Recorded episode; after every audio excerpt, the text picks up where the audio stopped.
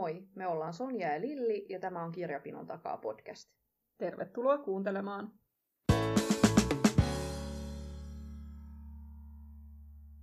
Moikka!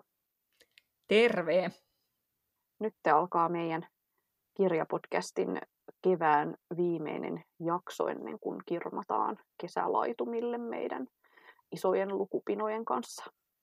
Kyllä, ja jutellaan vähän siitä, että mitä ollaan tämän kevään aikana luettu.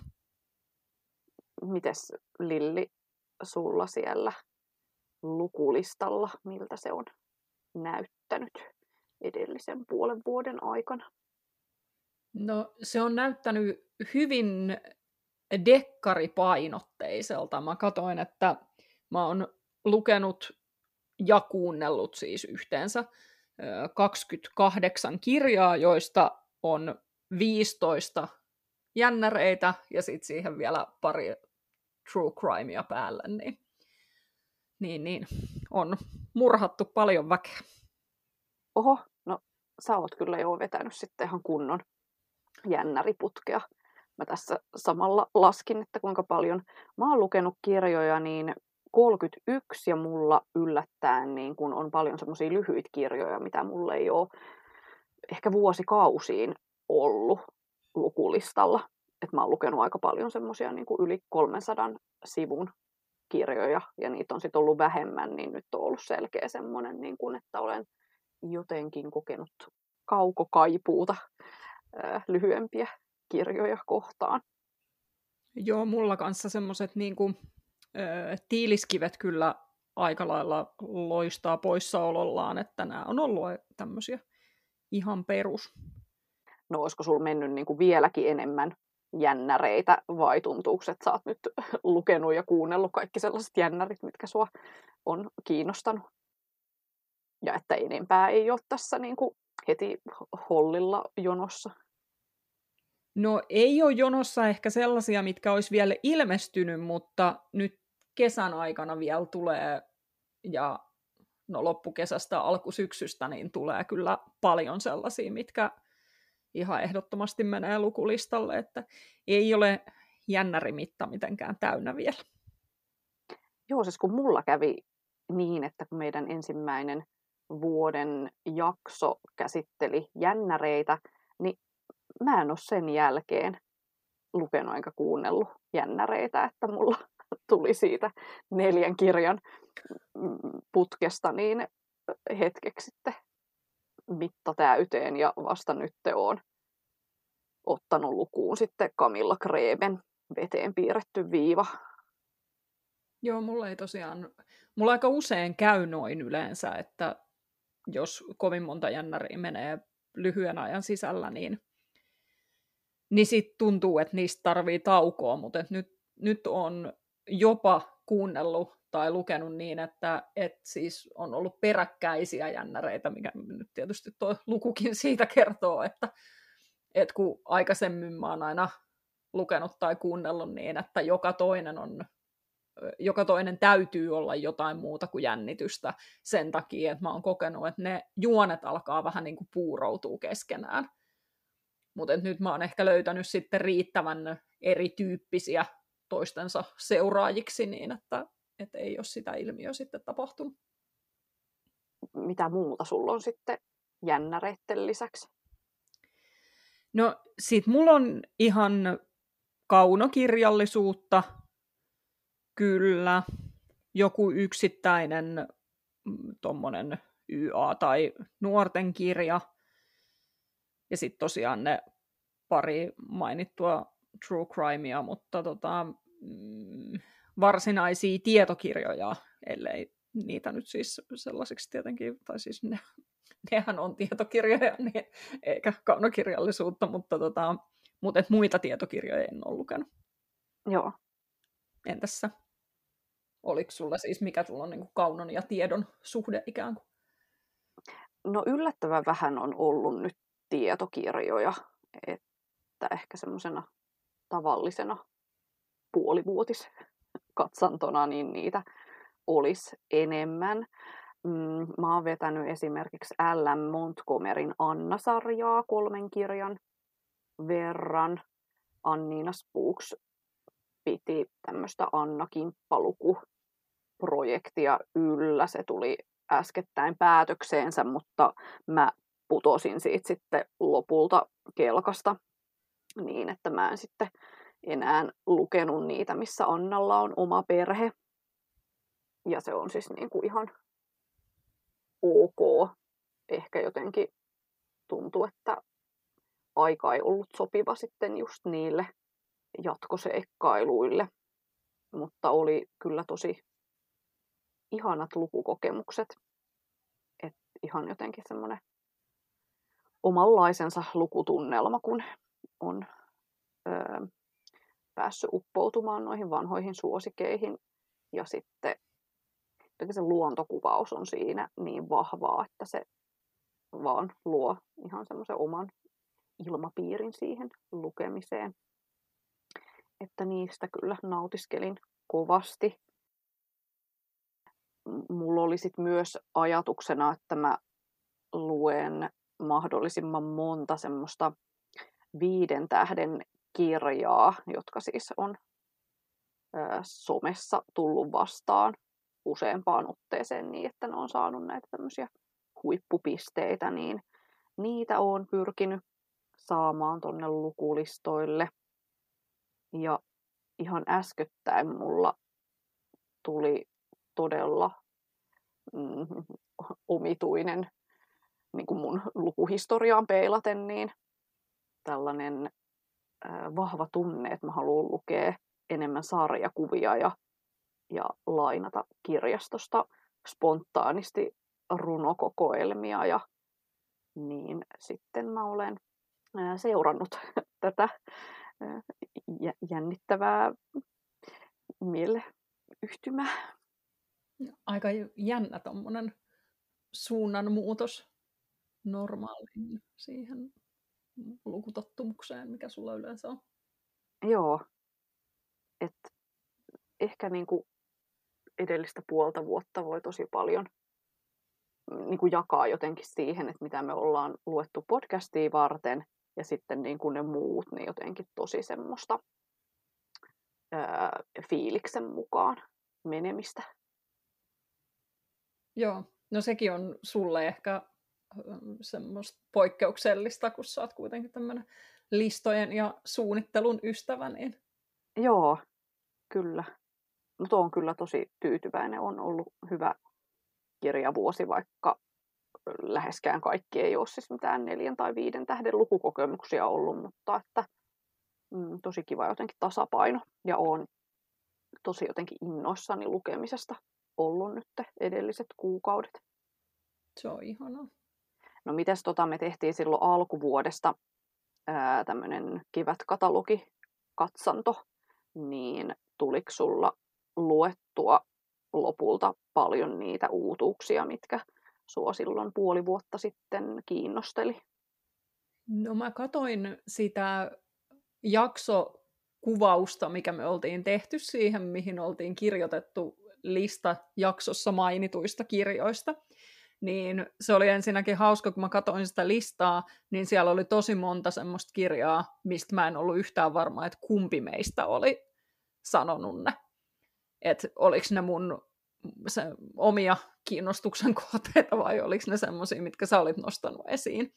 Mutta joka tapauksessa sen listan kävin siis läpi ja mä olin lukenut sieltä jännäreistä Anhemin, sitten ton Samuel Björkin, sitten sen Camilla Greben ja hänen siskonsa, jonka nimeä en nyt muista, niin heidän tekemänsä uutuuden ja sitten Eeva Loukon onnellisten saaren. Sitten Liftarisurmat oli listalla mainittu, mutta mä mietin, että oliko se jopa niin, että se oli sun sanoma? Kun mä muistan, että sä puhuit silloin jostain. Ehkä joo, siis mulla oli niin kuin jonkun verran siinä kevätjaksossa niin jotenkin poimintoja sellaisia, että tämä nyt osui niin kuin silmään, mutta sitten mä jotenkin edes siinä vaiheessa uskonut niin kuin oikeasti, että mä tuun lukemaan niitä. Että mulla ehkä kävi niin kuin enemmän sille, että ne, mitkä oli silloin tosi varmoja nakkeja, että noi kiinnostaa, niin niistä tosi monta on lukenut tai aion lukea. Mutta sitten ne sellaiset niin kuin jännät lisäykset, niin niitä en ole lukenut mitään. Ja niin, en niin. ole luultavasti tullut lukemaankaan, niin voi olla, että tämä liftarin murhat sitten Joo. sujahti. Mä ajattelin, että se oli jotenkin sun listaan aika random, mutta tota, mut kun mulla ei myöskään mielikuvaa, että se olisi ollut mun listalla, mutta mä joka tapauksessa siis olen kuunnellut sen, ja se oli kyllä ihan mielenkiintoinen. Sitten mulla oli siellä toi Beth O'Learyn törmäyskurssilla, ja no sitten oli listalla oli mainittuna se Elisabeth Gilbertin kirja, mistä me tehtiin jakso, niin se, se sitten tietysti luettuna, mutta tota, siinäpä ne, mitä sieltä löytyy, että ei, ei hirveän montaa ollut, mm. vaikka lista oli todella pitkä. Joo, mun oli jotenkin tosiaan vaikea osasta niitä, mitä olin tehnyt niitä poimintoja muistivihkoon, ja en itse asiassa muista, että onko välttämättä niitä sit lopulta edes siinä jakson nauhoituksessakaan edes maininnut, koska ne oli tosiaan vähän semmoisia randomeja, ja mulla ei ihan hirveästi niitä poimintoja alun perin edes tullut. Muistan, että jotenkin kevätkatalogit oli mulle semmoinen semipettymys. Ja ehkä toisaalta semmoinen huojennus, että jes, nyt mä ehdin lukea just vaikka niitä viiden tähden öö, kirjoja niin kuin viime syksyltä, mitkä on jäänyt lukemattani. Niin olin salaa tyytyväinen. Joo, tosiaan tota, kaunokirjoja mulla ei hirveästi siinä listalla silloin edes ollut, mutta niin kuin jo mainitsitkin, että Elisabeth Gilbertin kirja luettiin yhdessä. Tsernopylin koirat-niminen sarjakuva tuli luettua ja oli ehdottomasti lukemisen arvoinen, että se oli semmoinen hyvä poiminta katalogeista silloin kevääksi. Ja Emma Stoneksin Majakan vartijat oli kanssa tunnelmaltansa juuri sellainen, mitä toivoinkin.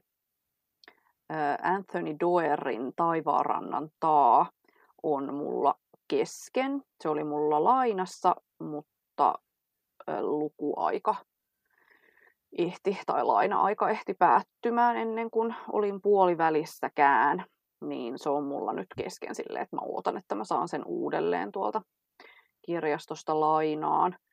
Yritin jatkaa sitä äänikirjana, mutta se ei jotenkin, se on just sen tyyppinen kirja, mitä mä en pysty äänikirjana kuuntelemaan, että lähtee ajatukset harhailemaan, niin, niin sen aion kyllä vielä saattaa päätökseensä.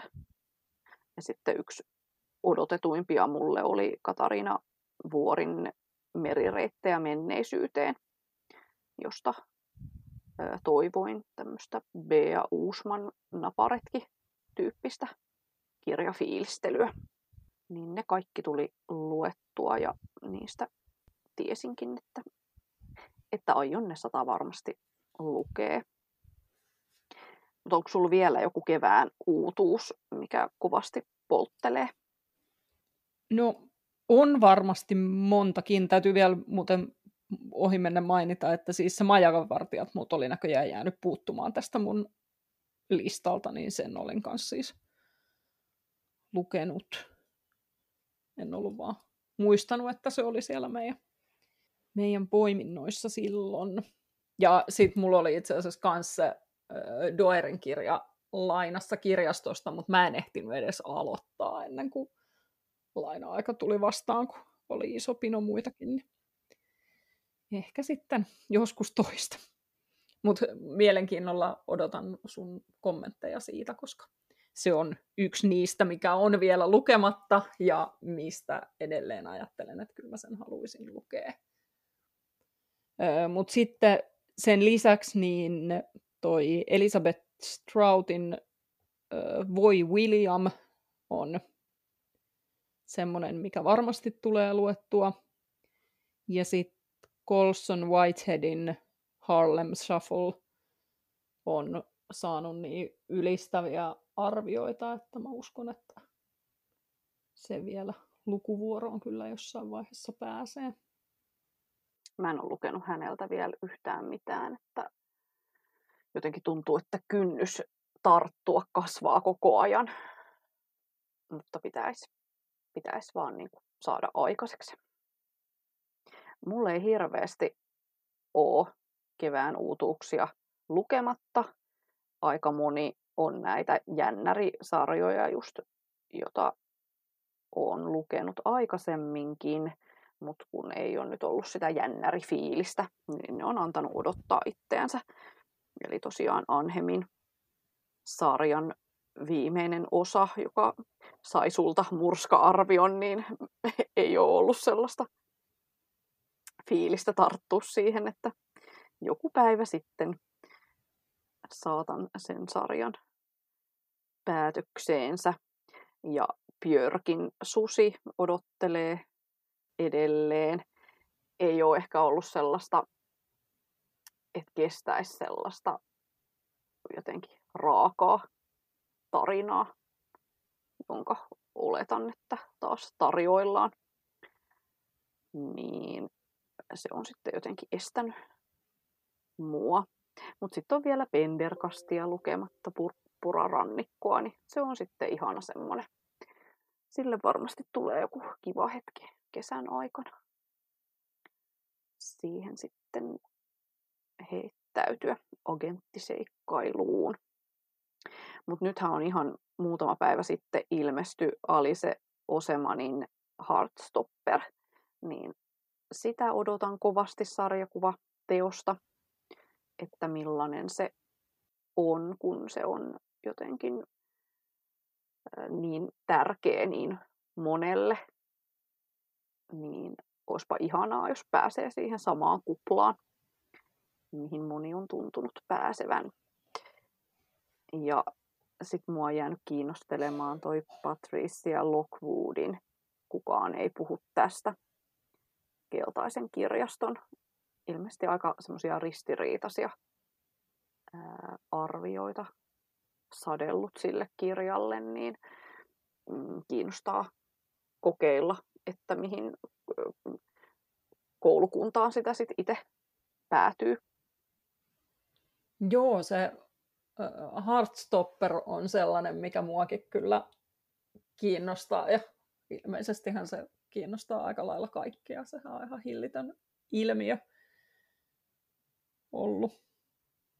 Joo, ja siis ihana päästä ilmiöön mukaan silleen suhtkot tuoreeltaan. Siis toki tämän olisi voinut lukea englanniksi ja sitten olisi niin kuin tosi paljon enemmän messissä. Mutta että mä koen, että mä oon jo askel oikeaan suuntaan, että mä oon jo nyt liikenteessä tämän suhteen. Niin, totta, kun suomennos on kuitenkin vasta, vasta tuloillaan.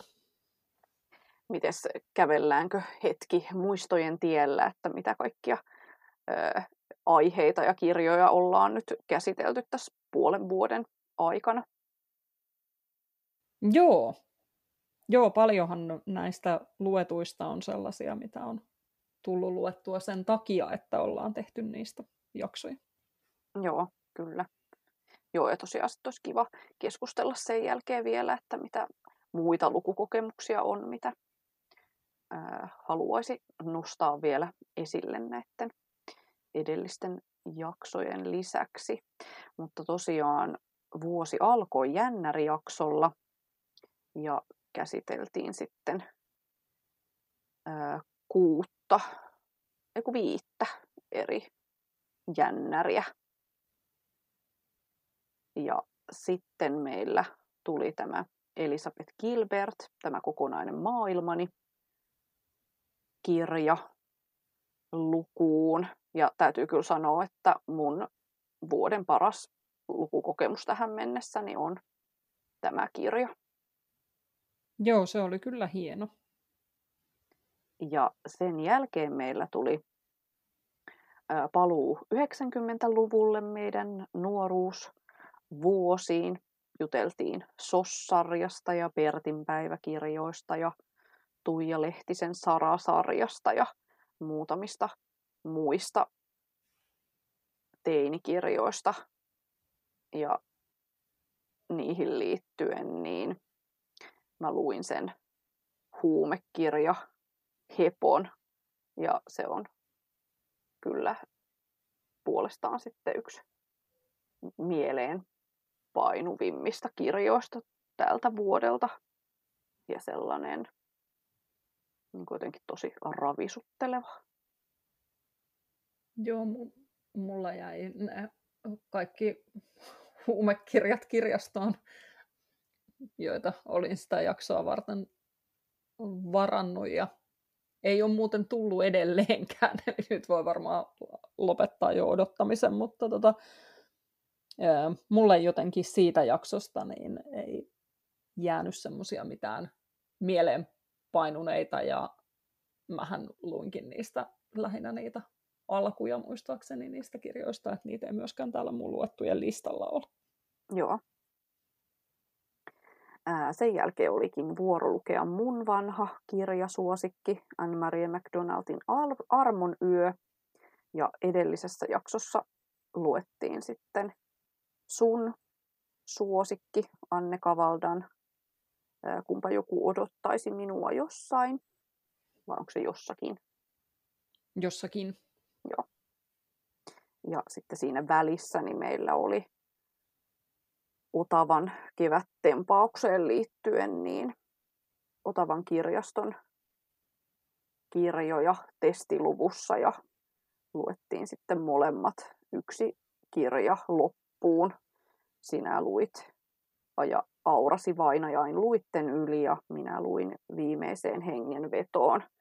Ja kovastihan me siinä jakson lopussa sitten vannottiin, että me luetaan niitä muitakin loppuun, mutta miten sulla kävi? Tulitko palanneeksi yhteenkään tai aiotko vielä palata?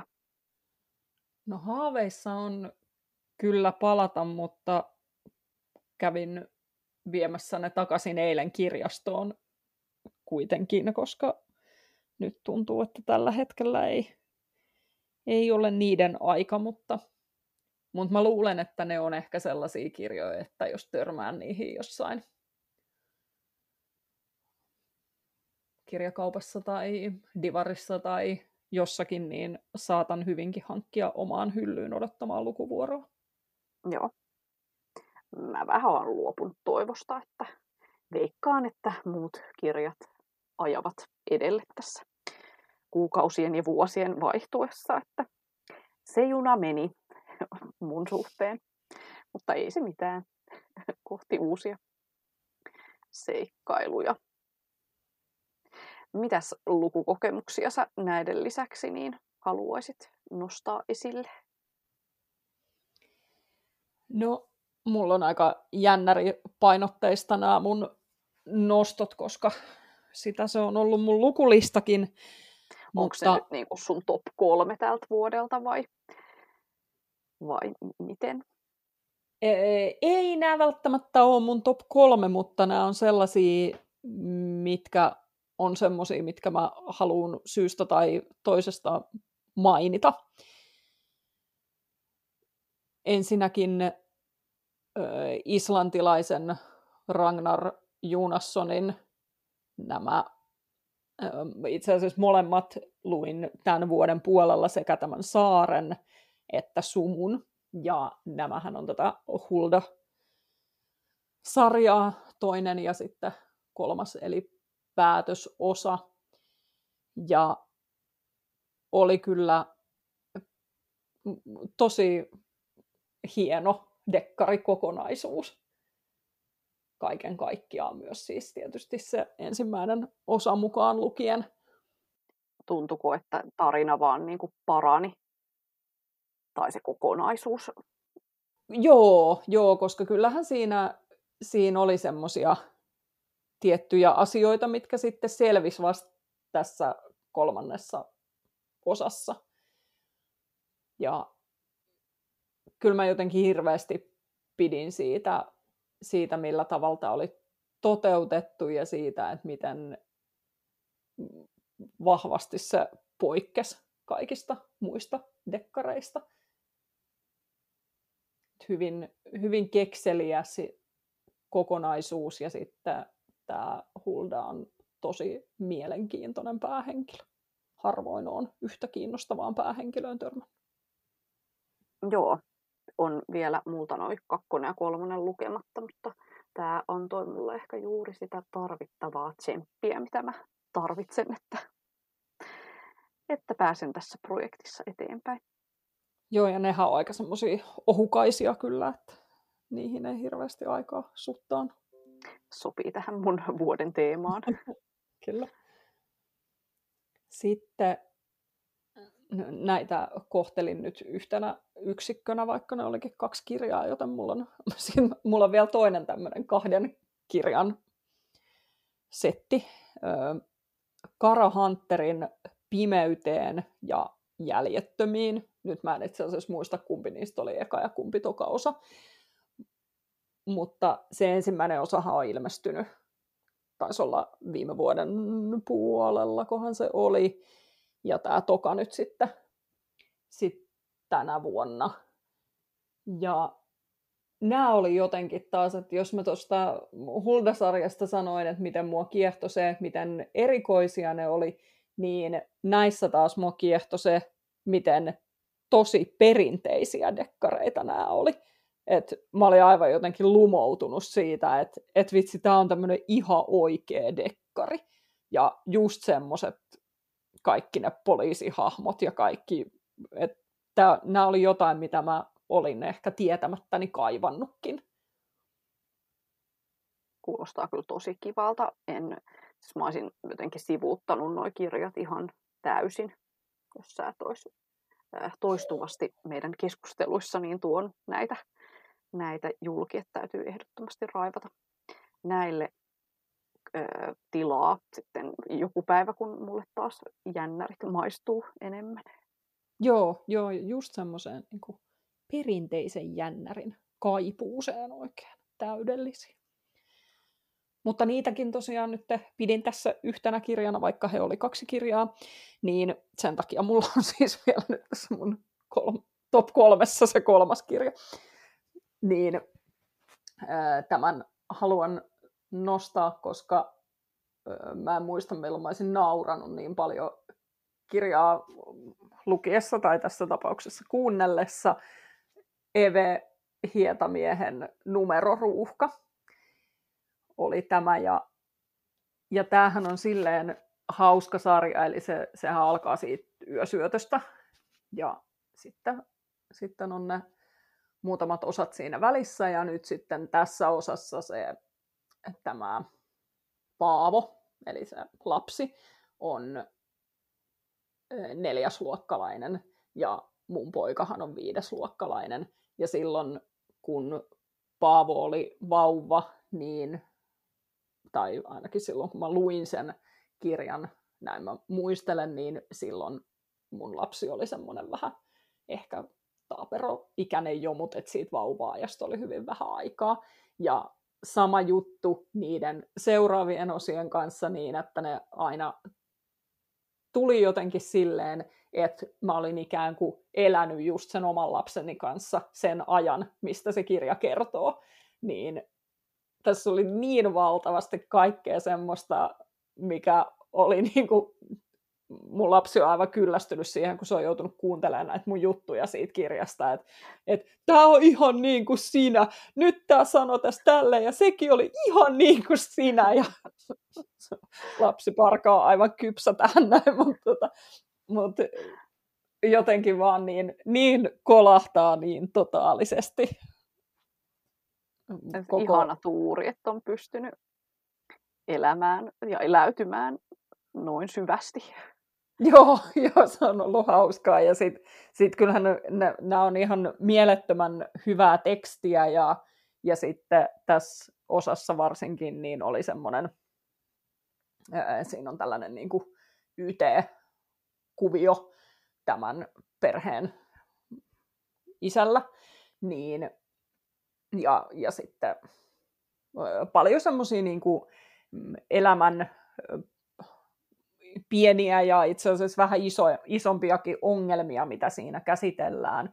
Eli se ei ole pelkkää komediaa ja huumoria, mutta kun se on niin hienosti kerrottu, niin, niin jotenkin se kaikki kokonaisuus vaan soljuu yhteen, sekä ne huumori että se kaikki mm, dramaattisemmatkin tapahtumat siellä taustalla, niin, niin oli, oli kyllä jotenkin aivan niin kuin huikea lukukokemus.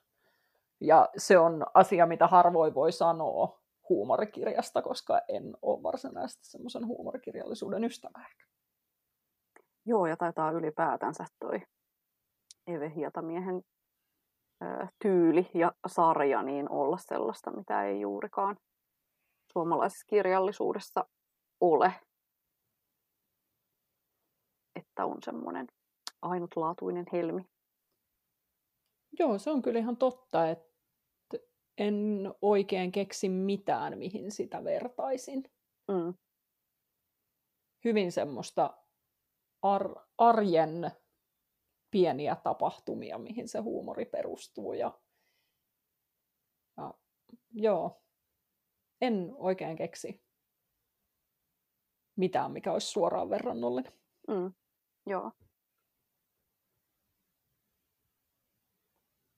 Mutta siinä oli mun top kolme, joka oli oikeasti top 5. No, säännöt on tehty rikottaviksi, kuten niin, niin. kohta huomaamme minunkin listaltani. Sulla top kolme on top 10. no ei, tämä on vähän tämmöinen lavea, missä seikkoillaan ehkä yli, yli annetun tota, ohjenuoran, mutta, mutta joo, ää, mä oon iloinnut tässä puolen vuoden aikana siitä, että miten mä oon ää, päätynyt tarttumaan tämmöisiin hitteihin ja ilmiöihin niin melko tuoreeltaan.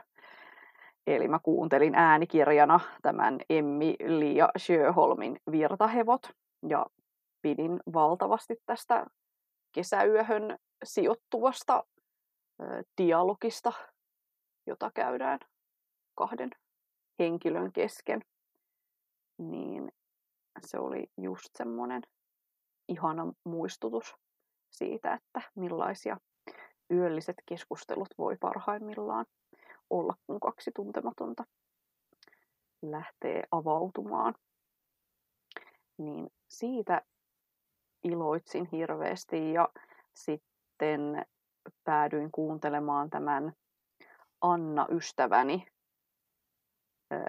muistelmateoksen, jossa siis käydään läpi tätä huijariperjättären keissiä, niin se oli jotenkin ihana kokonaisuus, mikä siitä lähti mulla itselläni niin kuin käyntiin, että sen kirjan kuuntelemisen jälkeen kiinnostuin yhdestä podcast-jaksosta, missä tämä Anna Huijari Perjätär oli vankilasta käsin, niin vieraana. Ja sen jälkeen sitten tietenkin halusin katsoa tämän Netflixin TV-sarjan aiheesta ja se on vaan niin kuin tosi sellainen alati kiinnostava kokonaisuus, mistä ei niin kuin saa otetta. Sitä harvemmin kokee sellaista jotenkin totaalista dominoefektiä, että joku asia vie eteenpäin tai jotenkin, että antautuu sille. Et kun usein mä oon vähän semmoinen jarruttelija, että Aa, mä oon tosi kiinnostunut tästä aiheesta, mutta ei mulla nyt ole aikaa paneutua siihen ja sitten se niin kuin jää. Että pitäisi ehkä enemmän niin kuin tosiaan tarttua siihen niin kuin fiilikseen ennen kuin se menee ohi. Joo, se on totta. Mulle käy myös usein niin, että että se semmoinen syventyminen jää sitten väliin sen takia, että aina tuntuu, että no niin paljon kaikkia muitakin juttuja, mistä on kiinnostunut ja mm. näin, että sitten sit tulee vaan yleensä se pintaraapasu. Kyllä. No sitten toinen ilon aihe on ollut tämä just oman mututuntuman kuuntelu sitten niiden runojen ja sarjakuvien suhteen, niin oli tosi kiva lukea Liv Strömqvistin prinssi Charlesin tunne. Että sitä oikein osaa niin kuin selittää, että miten